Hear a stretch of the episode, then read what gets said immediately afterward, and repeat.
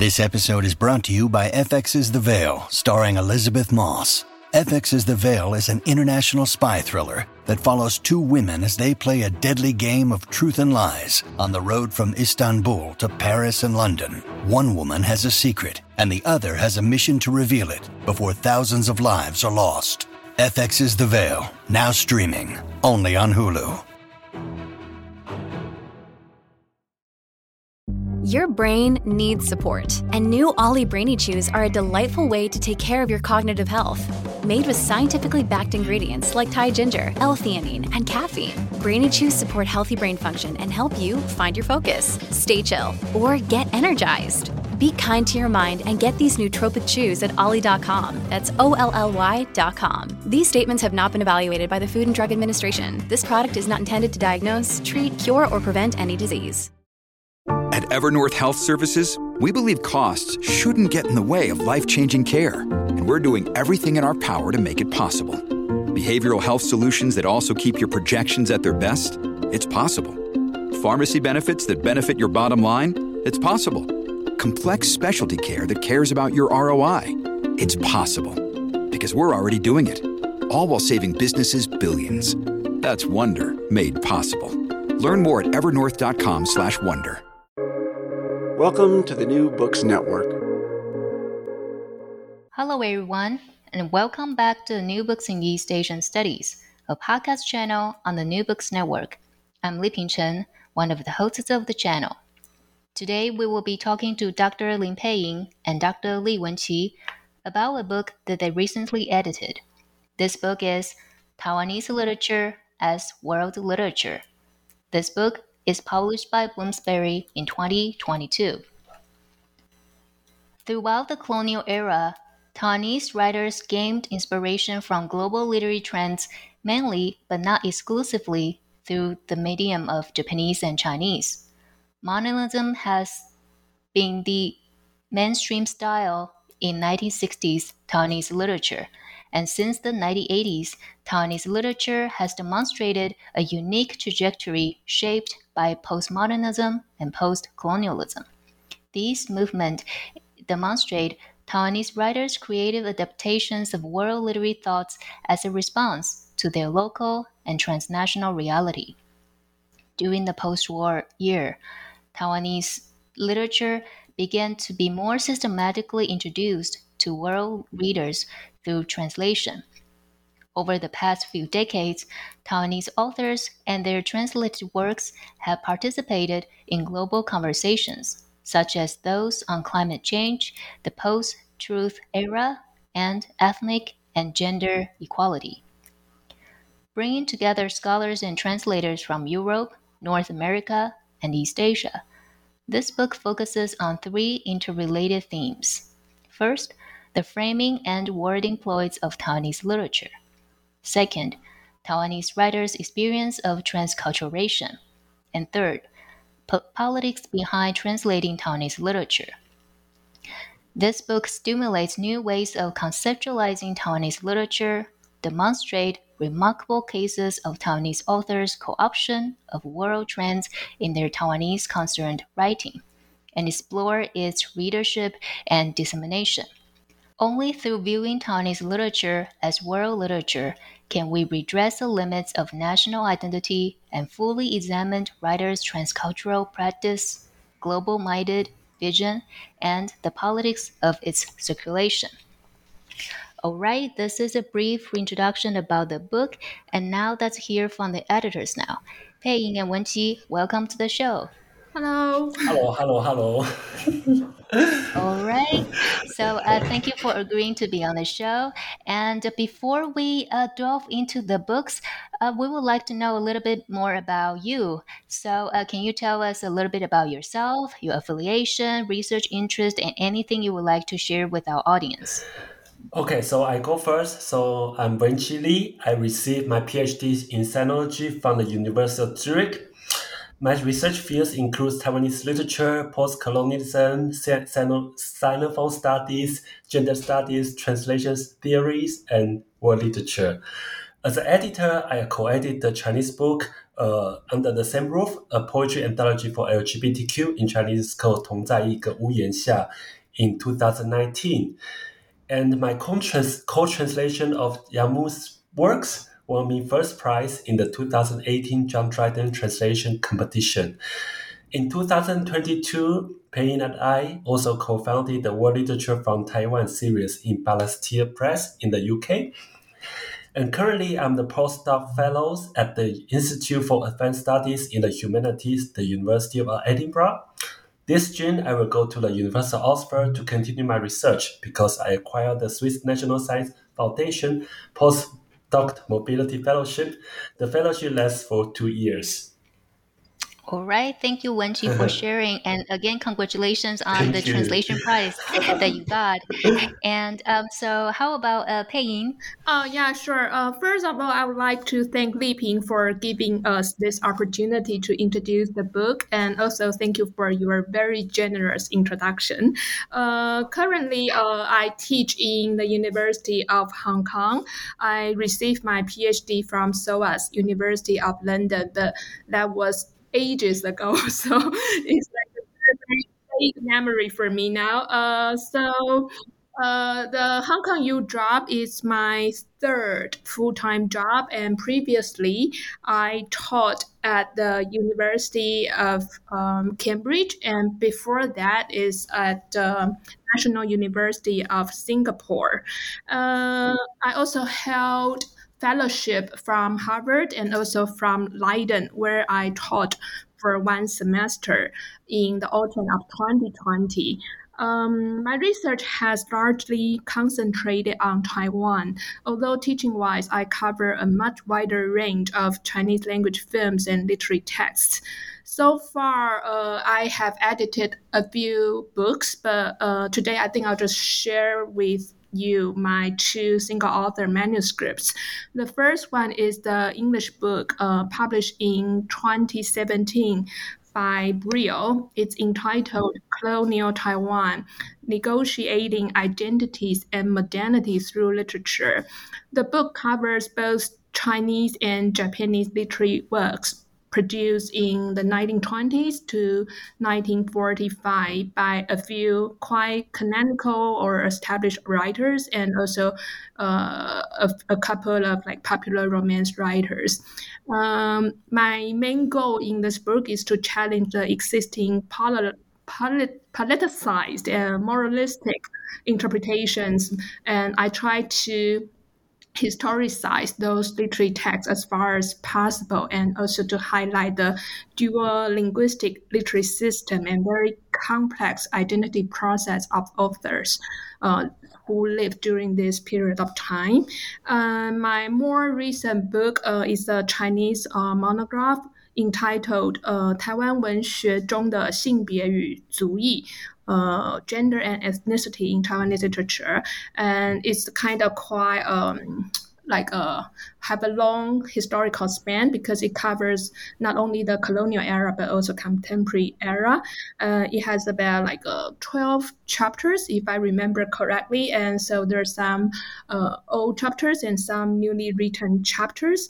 And so when I mean gender, I took it not just women writers' books, but also like uh, sentimentalism or details in narrative that often associated with femininity. And in terms of ethnicity, I cover like works by Taiwanese authors of different ethnic backgrounds and also Han authors who somehow in their works try to um, explore or represent races in and also outside of Taiwan. Okay, that's my answer. Thank you. All right, thank you, uh, Ying, for sharing, and especially about the research and the book. Uh, written in both uh, languages. And uh, with that, now we know a little bit about our editors here. But how do you start this amazing book project? Can you tell us about the inspiration or any anecdote? What make this happen? Well, uh, I saw Guifen Chiu mention the Bloomsbury series, which is uh, literature as well literature in a call for paper post for Britain for Taiwanese literature. And I said this to Pei Ying, and she was very excited to edit the book. But the moment, was so, so busy. but she's too enthusiastic, you know. And then we decided to write a proposal in the end. And we noticed that in the book series, most books are so uh, works from Europe. So it gave the impression that the series was a little bit uh, Eurocentric. Therefore, we try to define our project as the first book that focuses on works from East Asian. We also thought that this series would be the best op- uh, the best option if we want to publish a book on Taiwanese literature or literature. We thought about uh, other Taiwan-friendly publishing houses like Cambria's Sinophone series, Springer's uh, Sinophone and Taiwan Studies series, maybe you already know that, and Routledge's uh, research on Taiwan series organized by Dafydd Fell. But it was too bad. It was not bad, actually. It was not so bad to get out of our comfort zone and mix with uh, mix our project with other literatures. So we can reach other readers beyond Chinese studies. We choose the Bloomsbury series because we want to make Taiwanese literature more visible. We also think that this is a good chance to spend a whole volume and systematically investigate the translation and circulation of Taiwanese literature. So we imagine that our book critically responds to Shumei's Sinophone studies and multiple concept of world literature. When we try to think about what we could include for this project, Pei said that we could focus on how Taiwanese literature was influenced by global culture and ideological trend, and how Taiwanese uh, Taiwan exert its influence on foreign readers we invited Guifen Qiu and Carlos Rojas to contribute a chapter that could theoretically explain the political and cultural situation of Taiwan. We also invited uh, Inzen, Inzen Liu, Nicolas Cardis, and Darryl Sterk to discuss how Japanese surrealism, global indigenous movement, and postmodernism inspired Taiwanese writers like Yang Chichang, Wu Mingyi, or Zhu, Tian, Zhu Tianwen we invited uh, John Balcom, uh, Gano and Federica Passi and Inze Huang to introduce English, French, Italian, and Japanese translation. And due to the limited space of the book, we cannot include translation from other countries. But uh, Shun Qi Xu was also invited to provide the case of Li Ang's, uh, the butcher's wife, uh, Safu translation. All right. So thank you, Wenqi, and especially uh, thank you for uh, mentioning this uh, very rich uh, content and then also the different perspective. And I especially appreciate the uh, focused and approach of a global connection and also the network to unpack the translingual landscape, uh, transnational state of being, yeah, but also the transcultural practice. I would just say this is Pei Ying's idea because at the moment I'm thinking like, okay, let's just do it like a translation or like doing like how how the works are translated or influence the other world uh, beyond Taiwan. But Pei Ying said, okay, I think it's better to talk about like how the foreign words or like the world influence have influence on Taiwanese writers. So I think this is her uh, kind of. I think she's. I mean, Pei Ying is quite smart in a way to to deal with this issue. And I mean, the, the outcome is really good. I see like how the kind of influence and vice versa. Yeah, I have to say, Crane did a good job at the moment. Okay, I, I think I'll just add something. Uh, yeah, I did remember when she mentioned to me this uh, Bloomsbury World Literature series, but I couldn't remember how it got started in our conversation. uh, but yeah, you did mention that to me, and I just remember at that time we contacted a few senior scholars, but often, um, I mean, they just say, okay, this is definitely a very worthwhile project, but it's like uh, I'm too busy to commit to it or something. Yes, so, everyone's up busy at the moment. Uh, for like a, a few weeks or months, and we're not quite sure whether we're gonna like go ahead with this or but in the end um yeah thank Wenqi uh for being on board and because uh he did a lot of work especially uh toward the very final stage of this project. So I guess uh from my own experience um why it got started uh I guess uh if I sort of push back uh, in a more like a distant past uh I guess uh personally I study English literature in Taiwan and Taiwan literature in England it's it's a bit like a crossroads through the exercise academically. So for me, I have always been quite curious about how Taiwan literature got uh, perceived outside of Taiwan and how uh, writers they exerted their agency but somehow absorb very quickly and also very cleverly about how they can sort of grasp from outside of Taiwan, but sort of a remake into their literary inspirations. And I also became interested uh, when I heard from Professor Michelle Yeh back in 2019 AAS meeting. That's before COVID started. And also uh, that she told me that Professor Guifen Qiu at that time was editing a book called uh, Chinese Sinophone Literature as World Literature, something similar, but like a, a, little bit more broadly, not just like focus on Taiwan. So at that time, I, I just thought of remember maybe it'll be nice if some book can be done in a similar vein, but actually dedicating to Taiwan.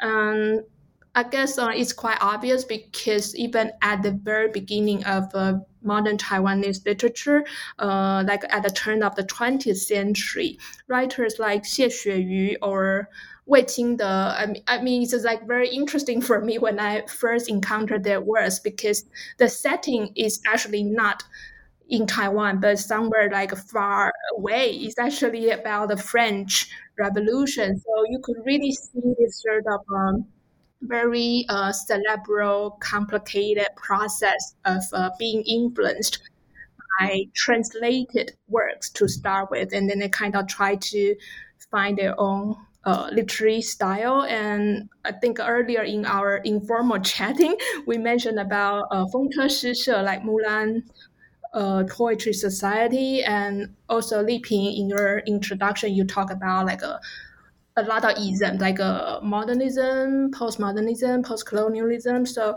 uh, I guess uh, somehow Taiwan really make a very interesting case studies for all these like big words. So I guess uh, somehow nobody really like uh, live on its own. So that applies to Taiwan literature. We are really like a part of a larger literary world. Yeah. Mm. And also, uh, for me, I would start to have interest in uh, translation of Taiwanese literature as world literature, this concept, much because when uh, in 2019 I got the uh, no 2018 I got the first prize in John Dryden translation competition, and at the moment I was invited to the so asked to you know to, to receive the prize, and then of course I was very lucky to encounter Susan Bassnett. Maybe some of the know some of you may know the very famous uh, theorist in translation studies, Susan Bassnett. And then I will have chance to talk with other fellows who's interested in comparative literature and also world literature or like translation studies, and realize I just somehow just somehow just something like click.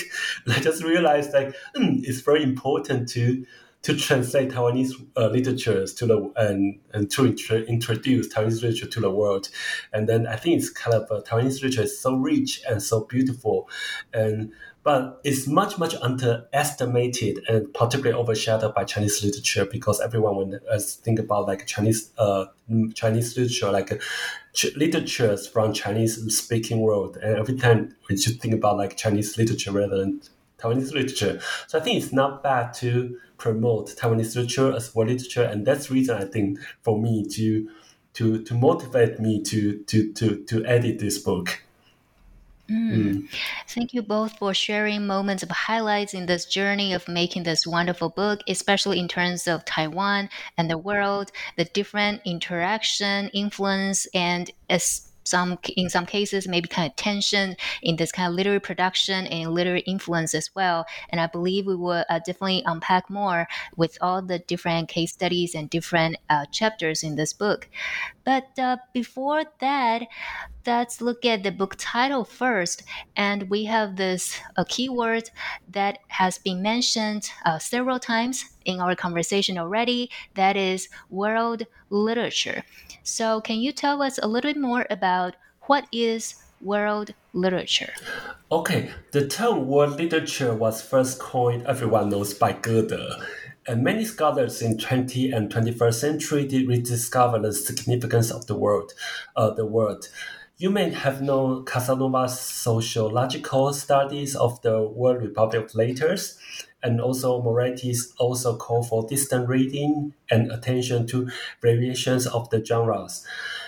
And we particularly fo- uh, appreciate Damrosch say, uh, shying away from the literary canon and focusing on the global circulation of literary texts. World literature is not a, circul- a collection of canonical books, but the process of circulation, translation, and production. And these theories, however, cannot escape their uh, European and North American background. Um, to, to illustrate, for example, the Guardian's uh, the first uh, the ten the one hundred greatest novel of all times. You know, there's this kind of title on on the newspaper. Are often Europe, Euro and American centric, showing how Western works emerge, receive canonization, and circulate within Europe and and North American, and even to the rest of the world. Readers around the world may have nowhere poets like Shakespeare, Milton, Wordsworth, Shelley, Byron, or W.B.S. T.S. Eliot, and even the contemporary poet Carol Ann Duffy. But who has enumerates poets from China? But who can enumerate uh, poets from China in addition to Li Bai, Du Fu? Not to mention if uh, people know any writers from Taiwan. So even if someone knows works from Taiwan, he or she usually reads without a comprehensive understanding of the history of local literature. Taiwanese works in the foreigner's eyes can be flattened, homogenized, and even stereotyped. We notice that uh, feminism and queer issues attract more uh, attention than anti-colonial distance a dominant theme of modern Taiwanese literature. This is likely because foreign readers are keen to learn about issues that are most relevant to them. So queer issues or like feminism are more popular, as opposed to those uh, those that reference a specific historical context. But feminism and queer issues are just one of the beautiful scenes of Taiwanese literature culture. Foreigners may not see the forest for the trees, actually. All right. So, uh, with uh, world literature and with this uh, framing and also this uh, lens to understand and appreciate uh, literary works, so uh, this second part of the book title is Taiwan literature, Taiwanese literature. And some of our reader might not be very familiar with Taiwan and the literary production in Taiwan. So, can you first of all tell us a little bit about Taiwan? Okay, I'll try my best to answer this question. yeah, this uh, might be one of the most difficult questions in this entire interview. Very difficult. uh, well, I guess people talk about Taiwan's very friendly people and like uh, bubble tea, tasty food, and like uh, chips now or whatever. But uh, I guess. Uh, what makes Taiwan quite unique is perhaps uh, its history.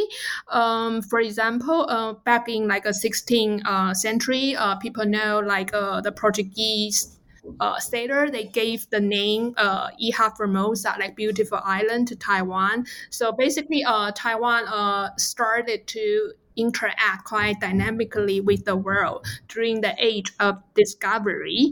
Um, for people who came from like non-Chinese background, then you might be uh, like a surprised or sort of uh, interested to know that um, actually um, in terms of the multi-layer colonial history. Uh, Spanish people came and, for example, they established in the northern tip of the island uh, around like 1626 to 1642, and uh, basically near uh, Keelung at the moment. So, or if people visited uh, Danshui, which is like a northern part of Taiwan, and then they could still see some like historical ruins.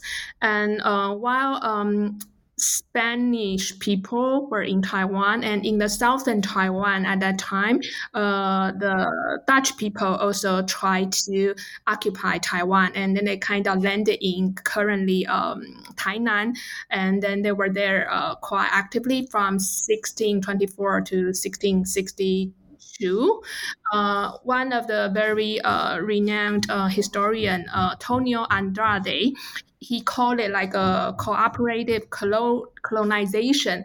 That means uh, at that time, on the island of Taiwan, like in the north, you have Spanish people, and in the south, and you have like um, the Dutch people, and also you have the Han people and Taiwan's original uh, indigenous people. So it's like everybody somehow try to trade and try to basically live together. And of course, after that, uh, you have um, Zheng Chenggong, uh, who should have kicked the Dutch people out. Uh, that's like uh, around the late 17th century. And then here came the Qing rule uh, for about 211 years, if I uh, calculated correctly. And then after that, it's more like a modern, the 20th century era that probably uh, people will be more familiar with. So uh, we started with uh, Japanese colonialism that lasted for 50 years from 1895 to 1945. And after that, there's some short transition period in which uh, a very uh, important uh, historical incident that seemed to be the defining moment of Taiwanese identity uh, that took place in 1947, the so-called February 28th incident. It's actually uh, the anniversary is coming soon. so, and then after that, uh, probably people be even more familiar with is the Nationalist Party ruled Taiwan period until uh, 2000, when uh, Taiwan basically um, had uh, its own sort of uh, indigenous um, um, identity or sort of um, new ruling party basically after KMT's almost like a half century long single party rule because uh, around 2000 uh, we witnessed this uh, like a political transition like uh, DPP the previous oppositional party became the ruling party and they are currently the ruling party now. So as you can see Taiwan really um, underwent a lot of like uh, hips and bumps like historically like uh, it's like a palimpsestic layer of uh, colonization. So I guess that's why it made Taiwan very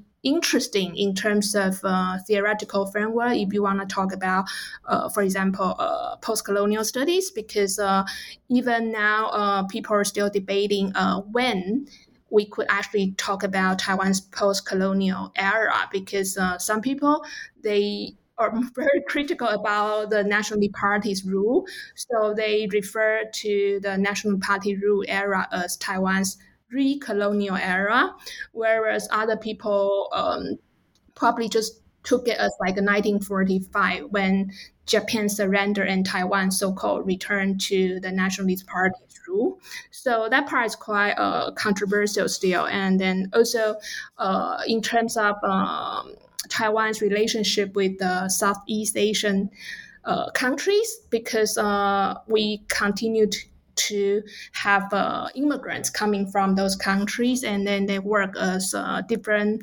manual workers or like uh, domestic helpers. So in this regard, Taiwan somehow served a little bit like a, a neo-colonial power. So I guess this is another layer that's very worth um, exploring. So I thought um, in many aspects, Taiwan just make a very fascinating case studies to many important issues nowadays. Right. Um, Pei, thank you for this uh, historical overview, especially for the political transition and also the serial colonization of Taiwan uh, that shaped Taiwan to be uh, multi-ethnic, multilingual, multicultural as well. And this diversity uh, also uh, enhanced, has been enhanced. And then one of the uh, example, if I may add, most recently is 2019, uh, Taiwan legalized a same-sex marriage. So this island is moving towards to um, uh, uh, advance minority rights, LGBTQ rights, and also all other different social activism, and uh, in addition to a political uh, movement as well. And uh, with that said, we now know a little bit about the island and especially the history, culture, and the society composition. What about the literature? So, what about the literary uh, production, uh, in Taiwan? Well, uh, following uh, Peng's idea, Taiwan was considered free China during the Cold War. And Taiwan's identity does not emerge until the Dangwai movement, particularly the Formosa incident in 1979 when Taiwan wanted to give away uh, to give away the title Free China and asserted its cultural identity to the world, China became an economic, political, and cultural powerhouse. Taiwanese identity was smothered by the KMT government in the White Terror and now is repressed by the CCP authority. So in the past, Taiwanese literature was considered part of Chinese literature and it provided a perspective on Chinese culture that looks free and democratic and was not destroyed by the CCP. In the 1975, uh, in the 1975 English anthology, an anthology of contemporary Chinese literature edited by Qi Bangyuan. The Chinese image was what Taiwan was presented to the world. In the 1990s, the Taiwanese government started to sponsor the translation of Taiwanese literature and used this way to promote its soft uh, culture, uh, soft, it, it, to promote its soft culture globally. But at the same time, China started to open the gate to the world, and people in the world started to be interested in Chinese culture and literature. Sinologists tended, uh, tended to switch their focus from Taiwan as free China to mainland China itself. Um, American and European publishers tended to publish works from China if they were interesting from uh, interesting uh, something from Chinese speaker speaking world. They may appreciate Lu Xun, for example, as the father of uh, modern Chinese literature, but underestimated uh, Lai He as the father of modern Taiwanese literature. So nobody knows Lu, uh, nobody knows Lu Lai He, but everyone knows Lai He. Uh, everybody, everyone knows uh, Lu Xun, but nobody knows Lai He. Taiwanese identity and literature was uh, constantly marginalized and regarded as trivial and insignificant. This is indeed unfair to Taiwanese literature. During Taiwan, uh, during Japanese rule, the Windmill Poetry Society started to use serious, serious poetics inspired by Japanese and French po- poets to represent colonial discontent. In the 1960s, modernist poets read American and European literature to explore new aesthetic values beyond political control and propagandistic literature. In the 1970s, witnessed the localization of Taiwanese literature and the emergence of Taiwanese identity. In the 1980s, writers such as Xia Yu, Chen Li, and Li Ang started to adopt postmodernist and postcolonial approaches to challenge the grand narrative of the KMT, KMT authority. These literary uh, repre- uh, presenta- representations are much influenced by global literary trends and social movements. In a nutshell, Taiwan's literature is constantly interacting with the world, and we cannot see it as a singular event excluded from the world. Right. Thank you, Wenqi. And especially you mentioned about the shifts in the political landscape, and then, for example, Cold War and also contemporary uh, political situation. Uh, earlier, uh, Peng also talk about the uh, colonial context as well, and then to situate Taiwan, as you mentioned, not as a singular location of literary production, but inside a global network where uh, writers read each other and then also translating different work and then have different literary uh, inspiration as well. Um, so uh, with that, now uh, we uh, unpacked the complexity of the book title. We know the world literature, a little bit about Taiwan, and also the Taiwan literary landscape. Now we will be moving on to uh, talk about the book itself. This book is divided in three parts. And then the first part is about methodology. This is about the approach and also understanding and study of Taiwan literature as world literature. So, uh, can you tell us a little bit about part one and especially as uh, for methodology? Okay, I will take the question. So, um, For the first part, uh, it consists of uh, three chapters. Uh, I'll just introduce those chapters one by one. The first chapter is written by Professor Guifen Qiu. And so Professor Qiu's chapter is fairly straightforward. Uh, it introduces two transnational frameworks for the study of Taiwanese literature. Uh, the first one is Sinophone literature, and the second one is world literature literature. For the first framework, um, the chapter argues that it tends to focus on the problematics of Chinese and Chineseness and emphasizes the importance of place based imagination, which is a point highlighted already by Shi Shumei. Uh, for Professor Qiu Guifen, she said, um, or she argues that uh, this Sinophone framework is particularly relevant or important to examine Ma Hua or Taiwan's indigenous literature.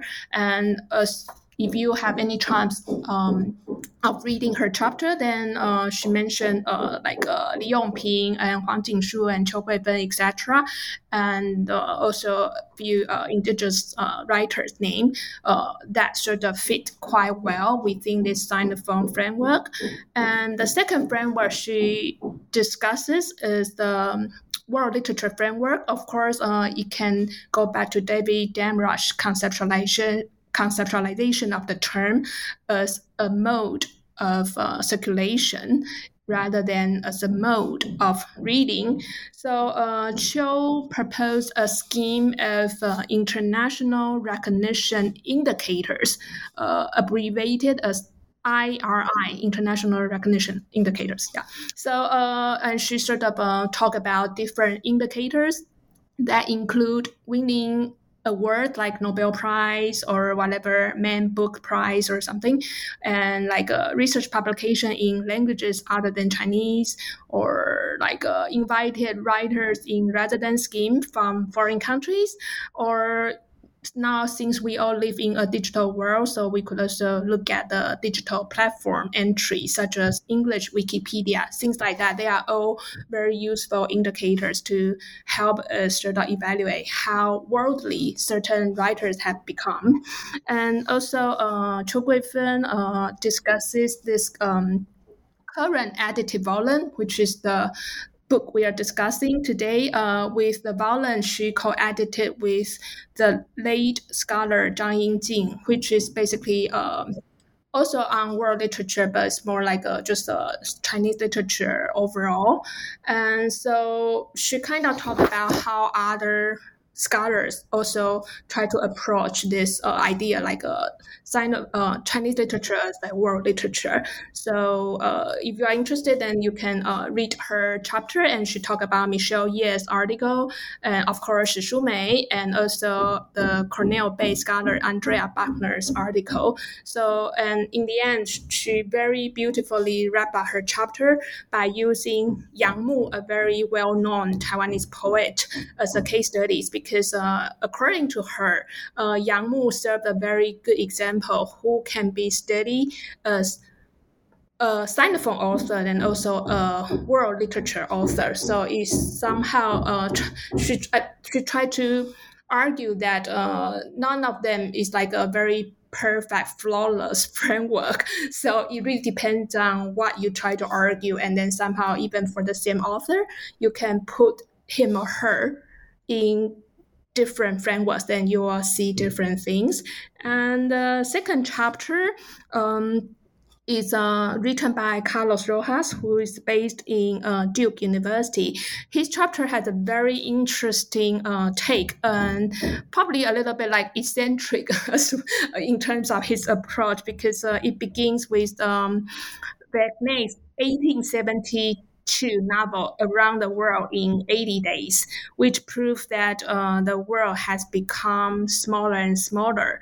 And somehow Carlos juxtaposes this book with David Damrosch Around the World project to explore how worldly works have been produced by authors who reflect to the world around and beyond them. And the chapter also point out the impact of historical contingency in the formation of the category of any like uh, national literature such as uh, Taiwan literature, and its boundary continues to remain very very fuzzy.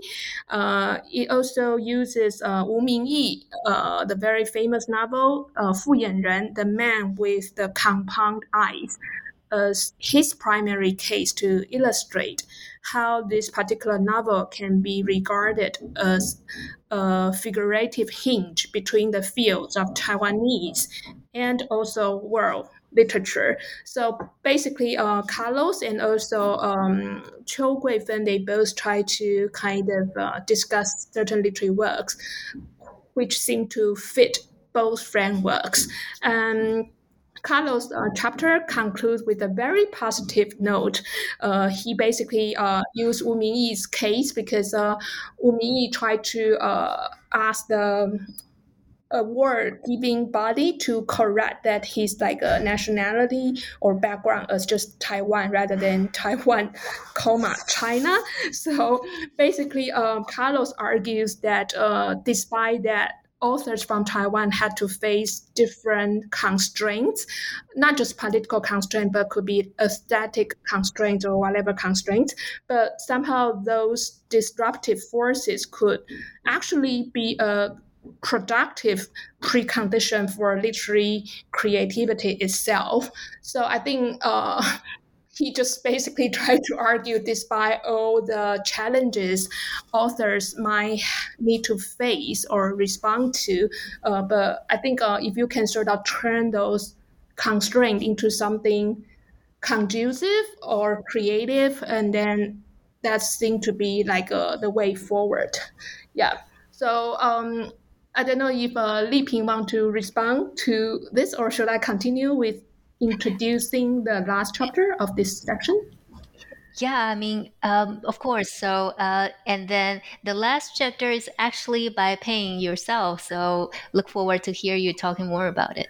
Okay, sure. Uh, so um, my own contribution is the third chapter, which is the last chapter of this first part.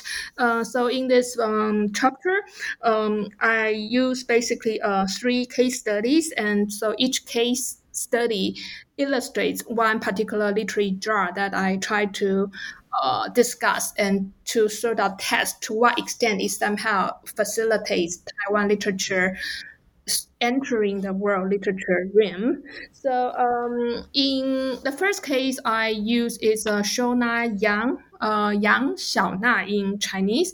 Uh, she actually uh, wrote in English, but um, uh, she's an award-winning Taiwanese American author.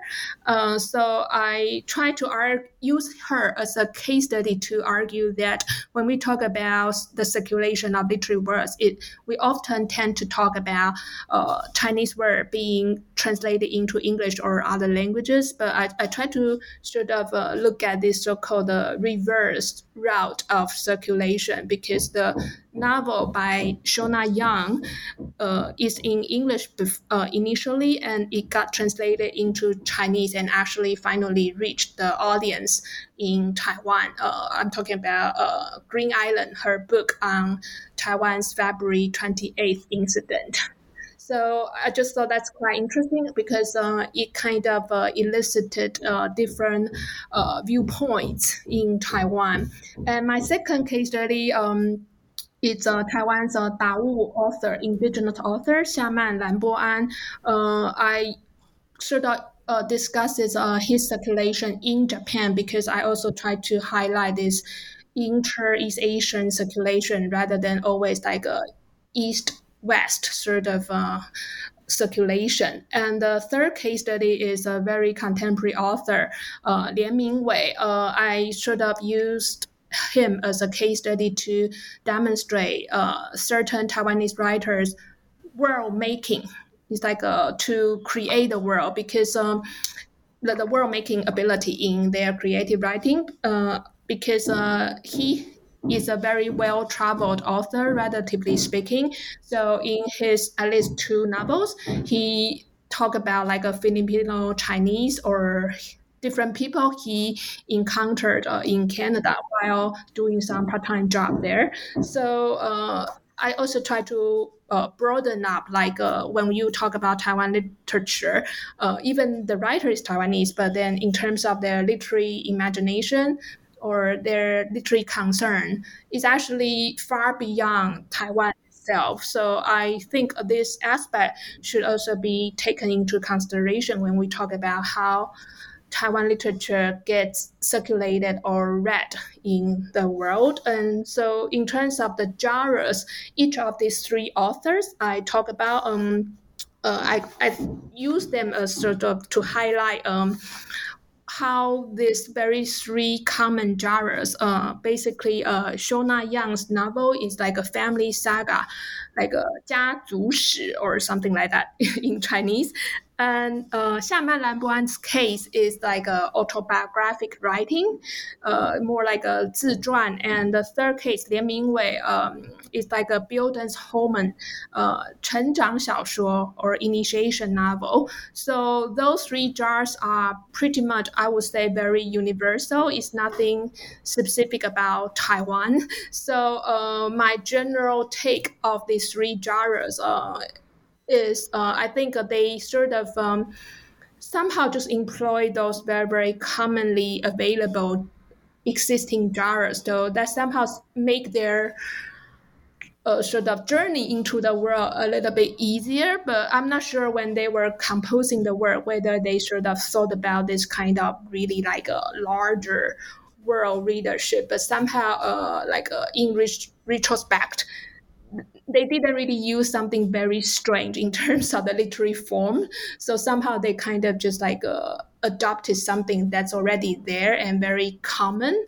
So I guess uh, perhaps by starting with something more like a common ground, then somehow you could sort of maybe insert Taiwan's particularities gradually, sort of to bridge uh, this sort of um, more like um, Taiwan's uniqueness and also sort of Taiwan's contribution to the commonly shared world issues.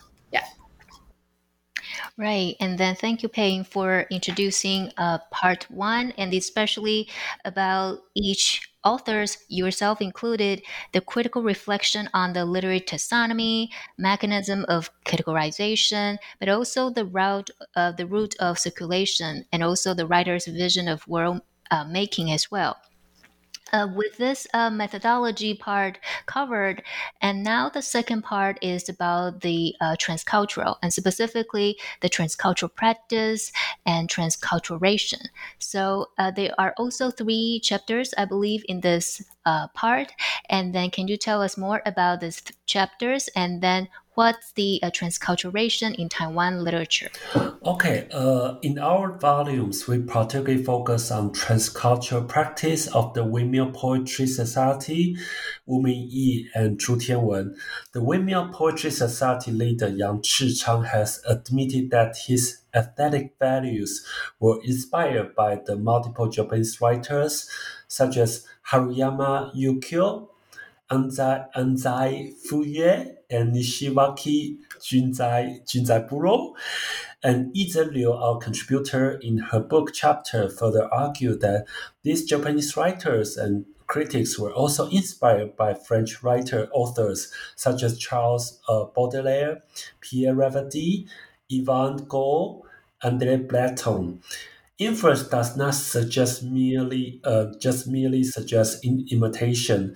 Both uh, Taiwanese uh, Japanese writers have adopted and localized their literary uh, strategies.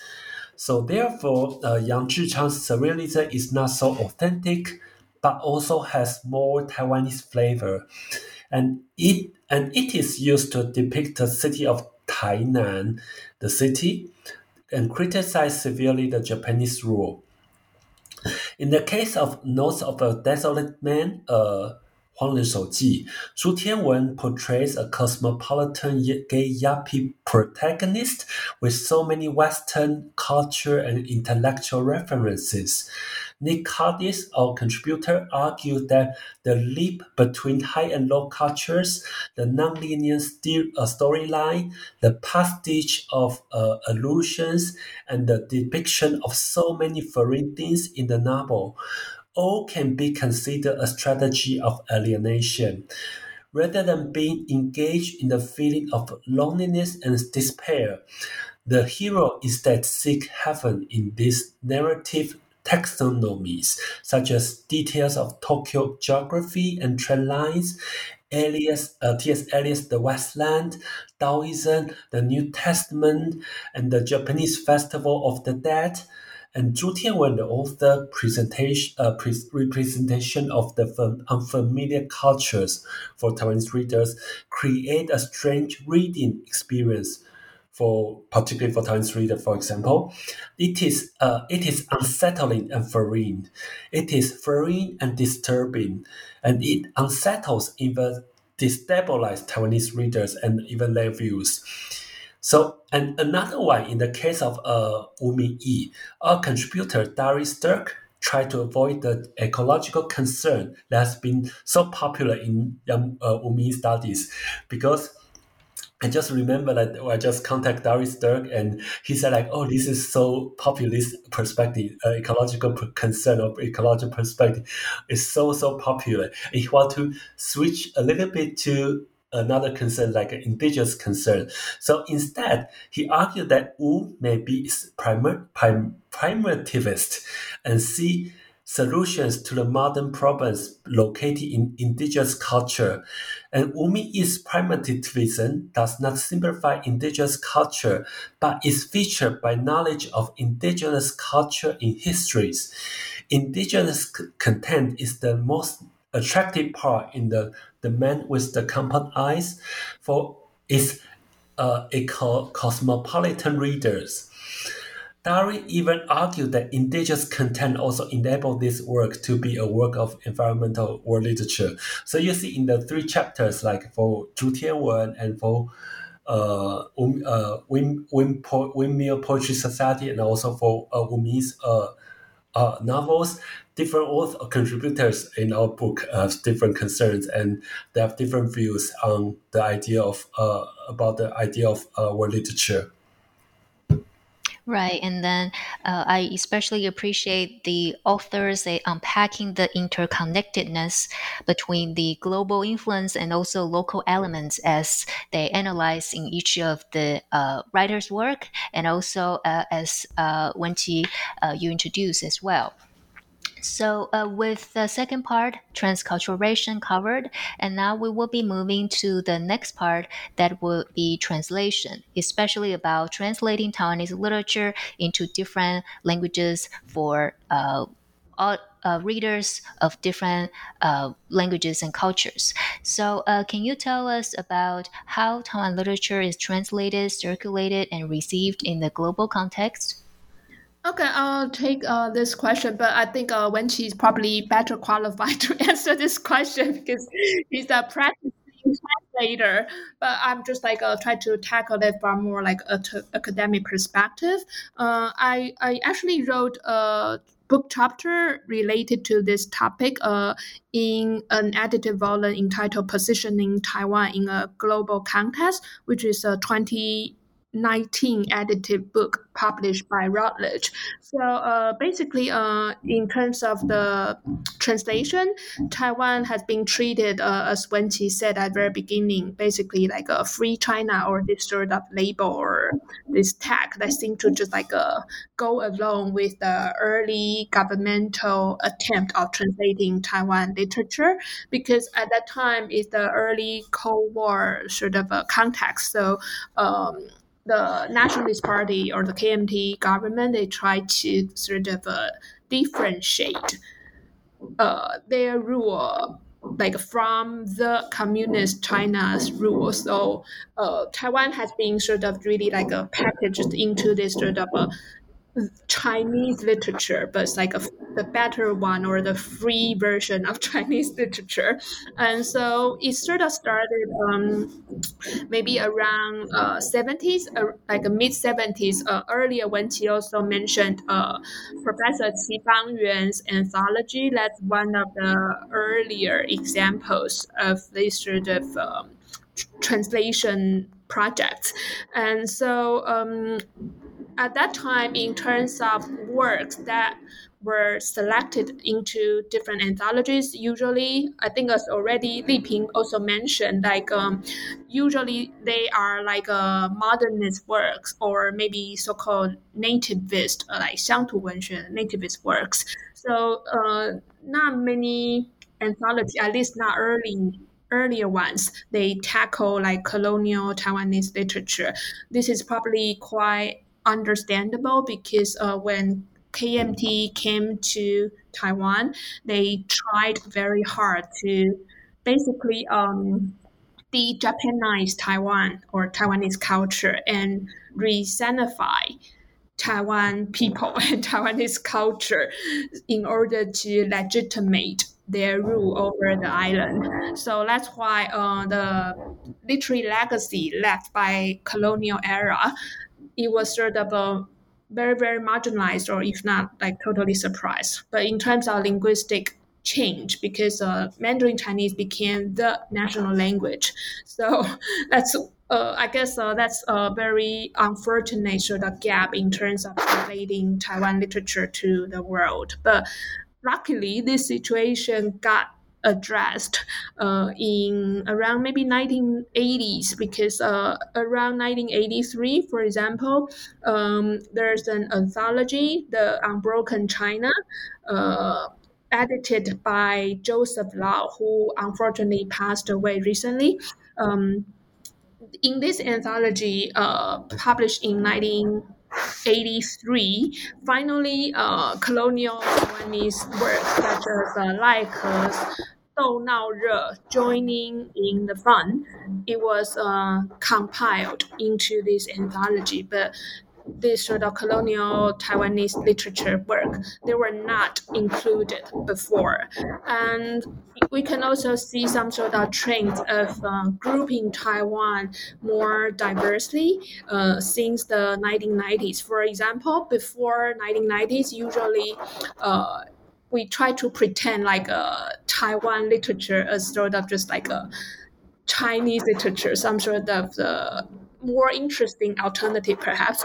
And then but around 1990s and taiwan somehow could be mentioned because that's already post the post martial law era. So basically, uh, you can see anthology that sort of highlight Taiwan vis-a-vis other Sinophone speaking communities such as uh, Hong Kong and Singapore or things like that. So uh, the anthology became more uh, specialized, and you could have a very specific theme such as a woman literature or certain like a uh, theme how it got sort of um, circulated or explored by different Sinophone writers. So there are more, I would say, more channels for Taiwan literature to be seen and perceived uh, by the world readers, but not just like Taiwan on its own. Sometimes just like uh, Taiwan and other Sinophone speaking communities. So, uh, looking back, I would say um, the publication channels have become more diverse nowadays. Um, before, you usually just have the university press, such as uh, Columbia UP, or smaller independent presses with a very specific taste for uh, East Asian literature, like a Home for press in London because they somehow contacted uh, Darryl Sterk to try to get a sort of a retranslation of uh, Lai He, uh, because this particular press they just specialize in East Asian literature. So there are like different choices to go when you are talking about which press might be interested in publishing the translation of Taiwanese literature. And as I mentioned, um, apart from like a Columbia UP, these uh, academic uh, sort of channels, uh, I also want to mention this um, Taiwan literature English English translation series that uh, was um, launched by Professor Du Guoqing, uh, but he retired from uh, UC Santa Barbara. But uh, while he was in Santa Barbara, he organized this uh, Center for Taiwan Studies, and then they had this very specifically themed series that just uh, continued to publish Taiwan literature. Uh, as a teacher, I found this series very, very useful because often uh, if I want to introduce Taiwan literature to non-Chinese students, I have to use those texts that already are translated. So uh, often I need to go back to this um,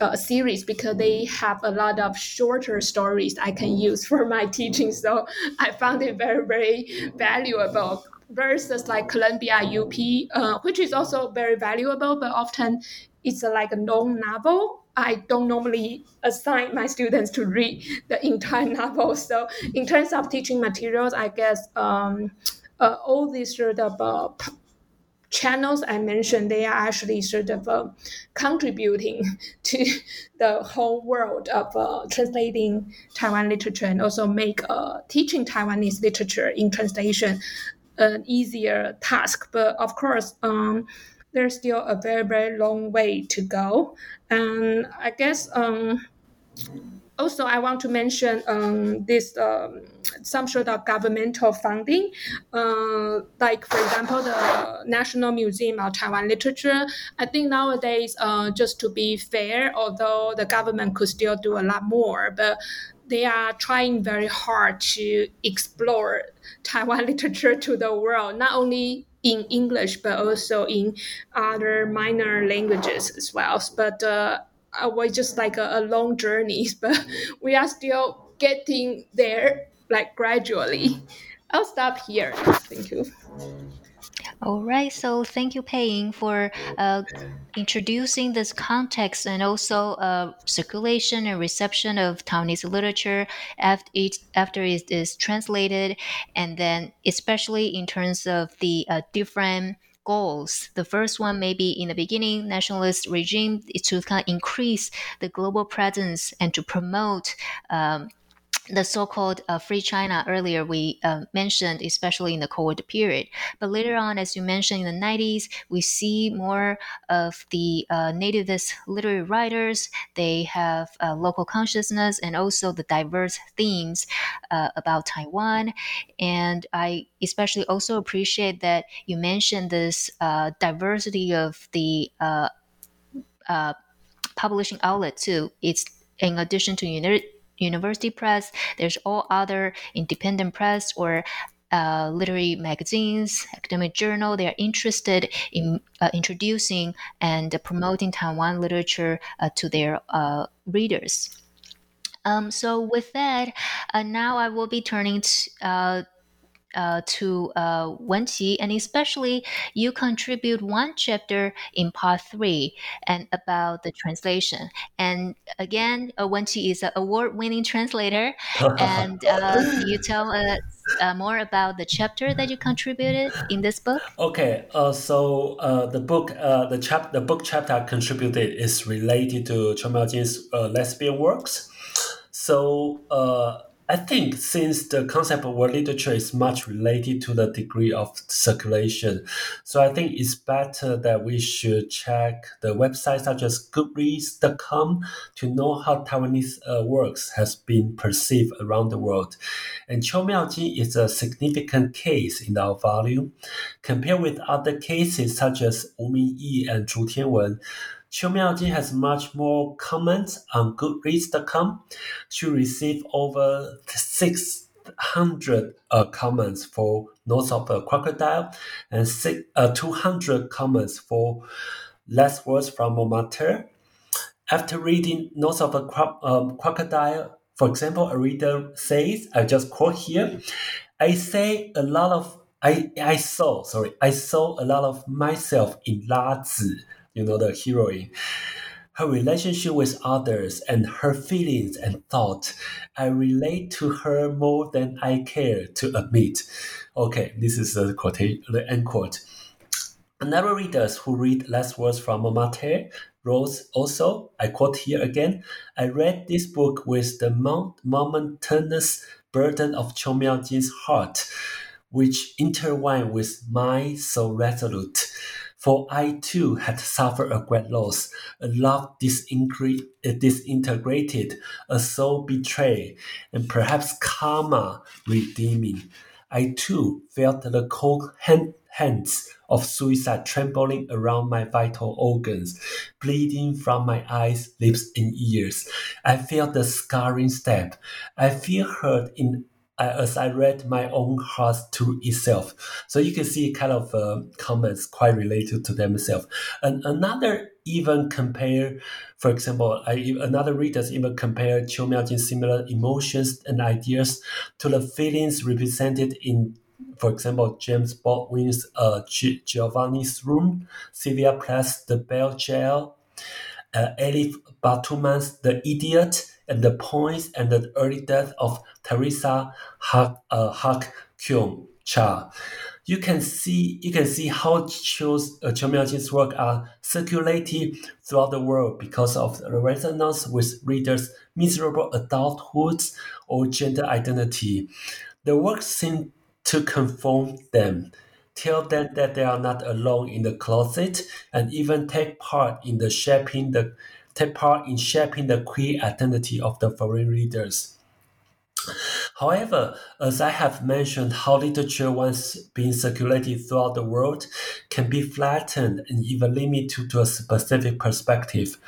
So most readers do not notice actually the, the story. It do not notice that the story is actually set in a transitional moment when Taiwan was uh, going to lift martial law.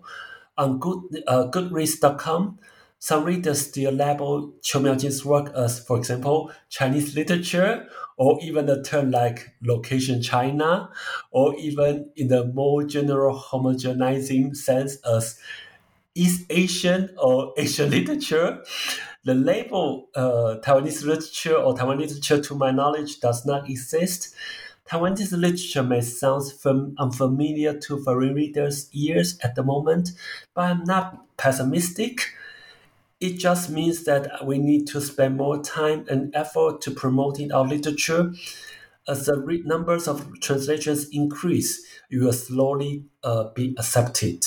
Right. And then thank you, uh, Wenqi, for sharing, and especially about the reader response and also the uh, reception of the translation.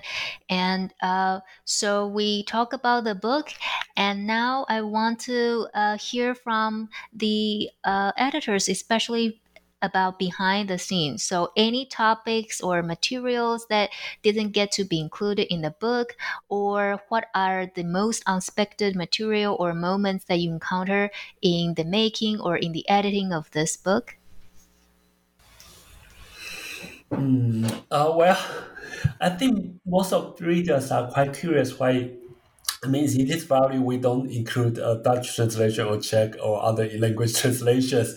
Well, due to the limited space, we could not include, Czech, uh, for example, like German, Czech, Arabic, or Korean translations. And even compare with English, French, and Japanese translations, Taiwanese work published in those countries are relatively rare, actually. And we don't think that we will have a deep analysis of uh, translation theory. We don't we think we will have a deep analysis of translation theory, his, oh, sorry, translation history, and focusing on French, uh, English, and Japanese translation seems more reasonable, actually. We personally know that uh, Federica and think Italian translation can be included in our project. In her chapter, Federica believed that uh, Italian as a minor language and culture in contemporary Europe but strong in its tradition, can correspond to Taiwan being marginalized by the Chinese speaking world and even in the world. Do you think that two min- uh, minor language, Taiwan and Italy, can equally exchange their cultural capitals? For Dutch translation, I remember I invited my friend Sylvia, but she's a freelancer and need to work to support her life. She cannot write an academic article without the Mediterranean. I understand, and maybe I will find other opportunities to cooperate with her in the future.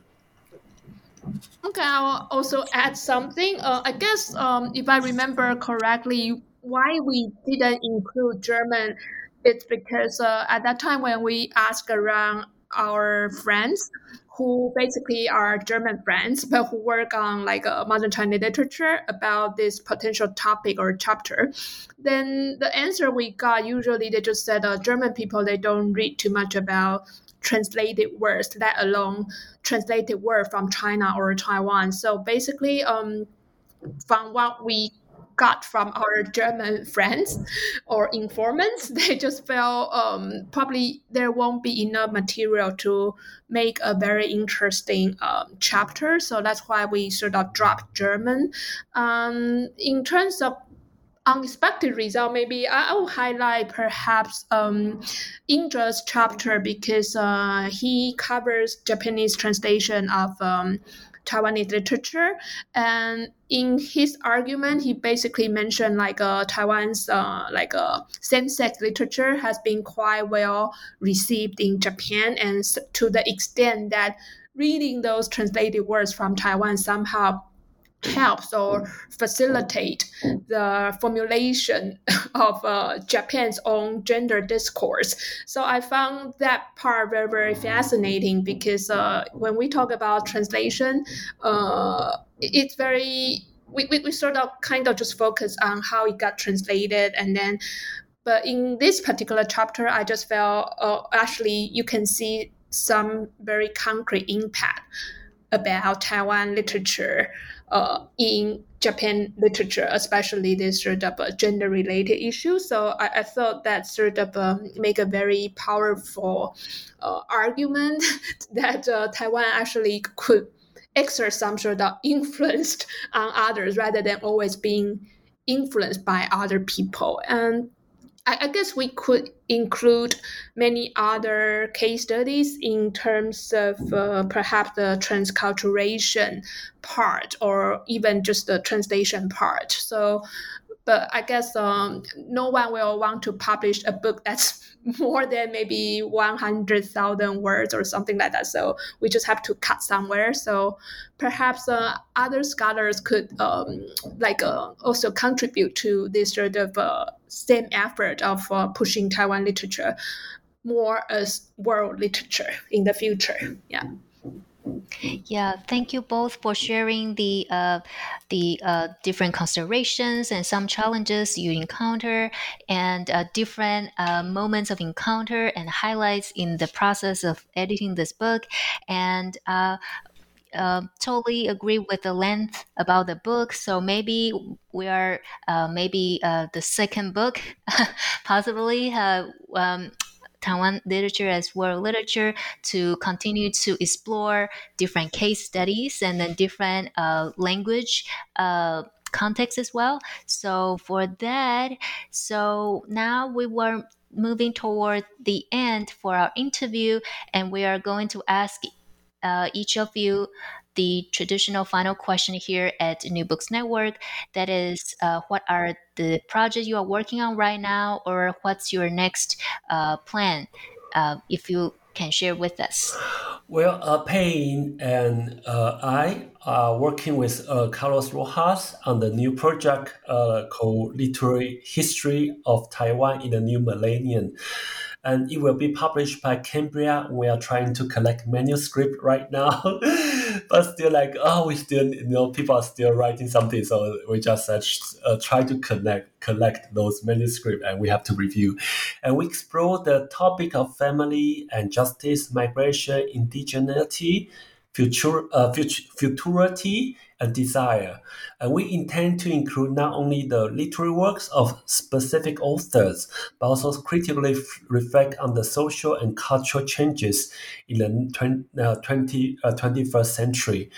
And for the world literature from Taiwan series published uh, in Balestier Press, established by uh, Pei Ying and me, and we are very lucky to receive some grants from Book from Taiwan. You know, the Book from Taiwan is uh, give uh, grants uh, published grants by uh, designed by uh, Ministry of Culture in Taiwan. We invited Francis, uh, Francisca Jordan to translate Yang Shuangzi's The Season Where Flowers Bloom, 花开时节, and Ellen Wang to work on Chinese uh, dynasty sense, Chao Sheng, and my own project on translating Sun Weimin's Aliens, uh, Yi Xing, is also approved and will be co-conducted by my translation partner Colin Branwell. The book series is still looking for some potential Taiwanese works, so we are welcome. We, we welcome unsolicited, uh, unsolicited manuscripts. So please contact us, and we will help you apply for the grant. Books from Taiwan. And personally, I'm also going to publish Chen Kehua's poetry collection, Decapitated Poetry, 欠砍头诗, this April. And this work was was considered the first book of poetry, poem, oh, sorry, the first book of poems that explicitly represented queer design in Taiwan. Um, I'm very happy and also lucky to work with Seagull Books and publish the collection under the Priceless series. For my postdoctoral fellowship, I was doing my I'm doing my research on queer Taiwanese literature, and I want to explore the negative feelings such as depression, self-hatred, self-doubt, and sol- uh, solitude and shames in literary works. Okay, then right. sounds like Wenqi had a lot on his plate already.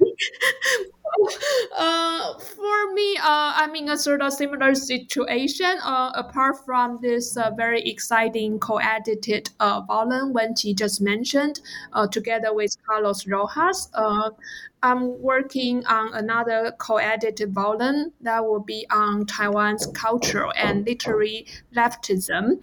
Uh, I'm also quite excited about this book because uh, we will have 12 chapters and it will cover uh, both like a very sort of um, diverse uh, sort of positioning in this very broad spectrum of uh, leftism. So either people are pro-independence leftist or pro-unification leftist, they, they will all be discussed and it will be published by SUNY Press. And in terms of uh, single author books, and I'm currently trying to revise my very drafty draft uh, on Taiwan's uh, 21st uh, century literature uh, the manuscripts are not done, but it's still rough and needs uh, quite a lot of polishing. So I'm working on that. And apart from that, I have two ongoing projects. Uh, one is about um, Taiwan's oceanic writing, or you can call um, some sort of uh, island imagination or archipelago imagination. So I would like to explore how ocean or island or archipelago could allow us to reconceptualize Taiwan vis-a-vis the world. And also because I'm based in Hong Kong, I'm also working on a mid-century or early post-war years, sort of a Taiwan Hong Kong cultural interactions against this uh, general U.S. cultural dominance. So it's more like a Cold War studies. So that's uh, another two projects I'm also trying to make some progress when I have free time. But often I found myself just very busy with all the admin tasks. So I'm sort of uh, trying very hard here, but hopefully um, there will be some results soon. Yeah. All right. Thank you both for sharing. Everything sounds great, and uh, we look forward to reading more of your research, your work, your translation as well. So, uh, with that said, I want to thank you both again for being on the show today. I really enjoy our conversation. Thank you, thank you. thank you. Thank you. And I also want to thank you, our audience, for staying with us to the end. I hope everybody is staying safe, taking good care, and see you next time. Goodbye. Bye bye bye bye. Bye.